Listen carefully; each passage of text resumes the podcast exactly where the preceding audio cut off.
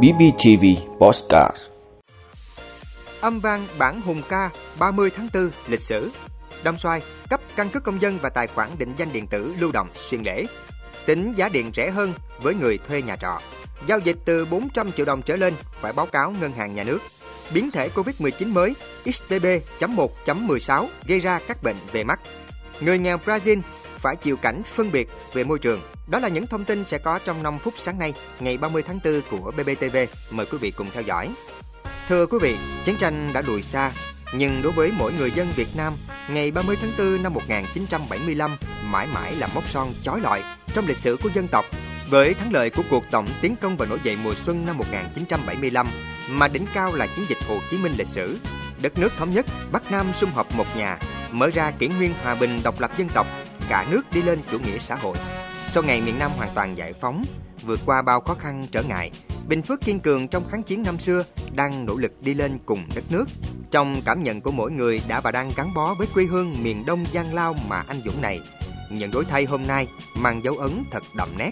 Đại thắng mùa xuân năm 1975 thống nhất đất nước đã hung đúc niềm tự hào về truyền thống hào hùng của cha ông, từ đó quyết tâm chung sức xây dựng quê hương càng thêm đổi mới, từ một địa phương từng gồng mình khắc phục hậu quả của những ngày tháng bom cày đạn sới, mọi thứ còn thiếu thốn, phát huy sự can trường trong đấu tranh chống kẻ thù, sự nỗ lực quyết tâm trong phát triển kinh tế, Bình Phước đã ghi nhiều dấu ấn.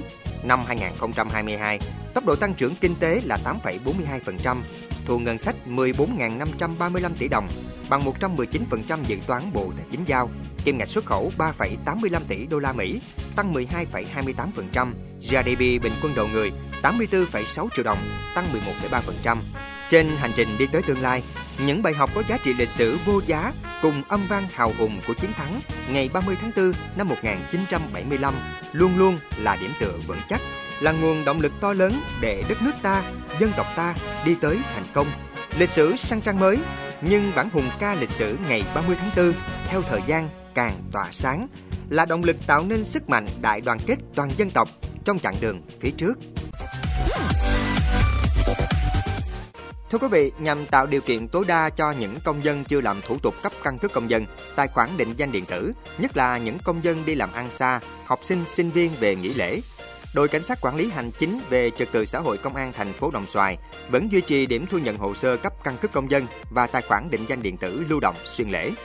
Cụ thể, trong 5 ngày nghỉ lễ, tổ làm căn cước công dân của Công an thành phố Đồng Xoài trực tiếp nhận hồ sơ làm căn cước công dân và tài khoản định danh điện tử tại hai điểm lưu động là Công an phường Tân Thiện và Công an phường Tân Bình cho người dân các xã phường của thành phố Đồng Xoài.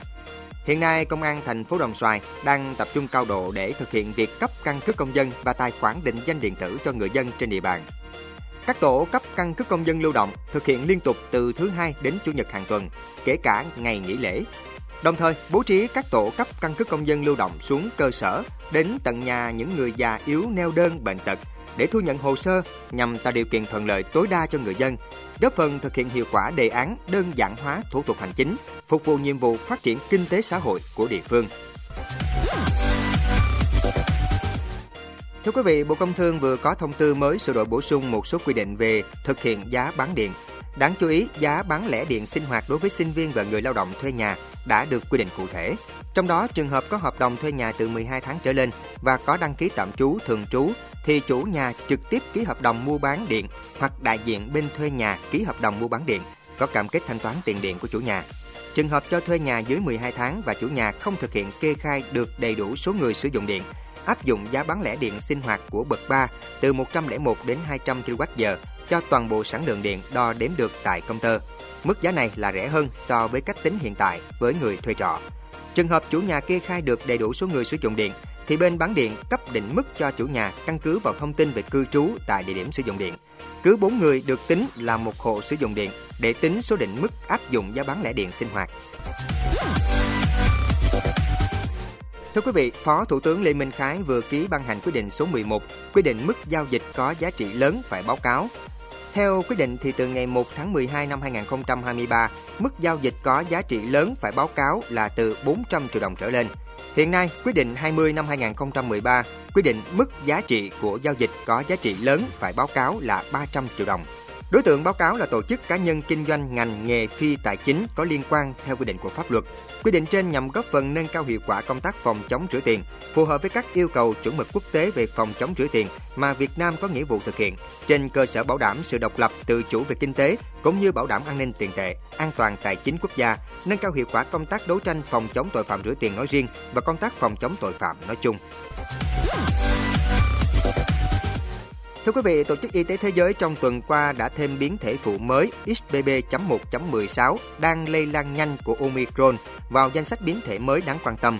Theo một số báo cáo của các bác sĩ Ấn Độ, biến thể XBB.1.16 này không chỉ gây ra các triệu chứng cơ bản của COVID-19 là sốt và ho, mà còn có thể gây ra các bệnh về mắt như viêm kết mạc, đau mắt đỏ và ngứa mắt. Tốc độ lây nhiễm của XBB.1.16 nhanh gấp 1,17 đến 1,27 lần so với biến thể Omicron. Tổ chức Y tế Thế giới WHO đã xếp XBB.1.16 vào nhóm biến thể đáng quan tâm. WHO cho biết biến thể này đang vượt trội biến thể chủ đạo là XBB.1.5 trước đó ở nhiều nơi. XBB.1.16 là hậu duệ của XBB tái tổ hợp. XBB vốn là sự kết hợp giữa hai dòng phụ của BA.2. Tốc độ lây nhiễm của XBB.1.16 nhanh hơn so với biến thể Omicron. Hiện biến thể này đã được phát hiện ở 32 quốc gia khác, trong đó có Việt Nam. Các nghiên cứu đã chỉ ra rằng liệu một biến thể có gây ra làn sóng COVID-19 ở một quốc gia hay không còn phụ thuộc rất nhiều vào khả năng miễn dịch cộng đồng trong dân số. Thưa quý vị, thống kê tại Brazil, người nghèo là nhóm chịu ảnh hưởng nặng nề nhất từ thiên tai.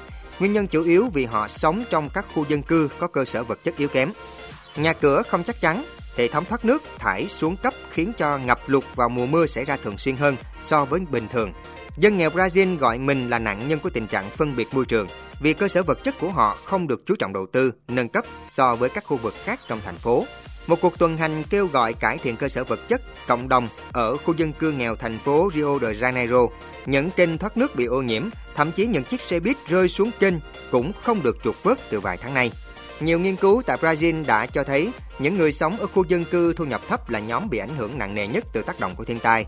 Đây là hệ quả trực tiếp của cơ sở vật chất xuống cấp, đơn cử như hệ thống thoát nước yếu kém làm tình trạng ngập lụt diễn ra tràn lan.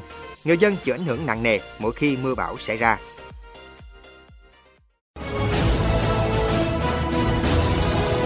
Vị đã luôn ủng hộ các chương trình của Đài Phát thanh truyền hình và báo Bình Phước. Nếu có nhu cầu đăng thông tin quảng cáo ra vặt, quý khách hàng vui lòng liên hệ phòng dịch vụ quảng cáo phát hành số điện thoại 02713 887065. BBTV, vì bạn, mỗi ngày.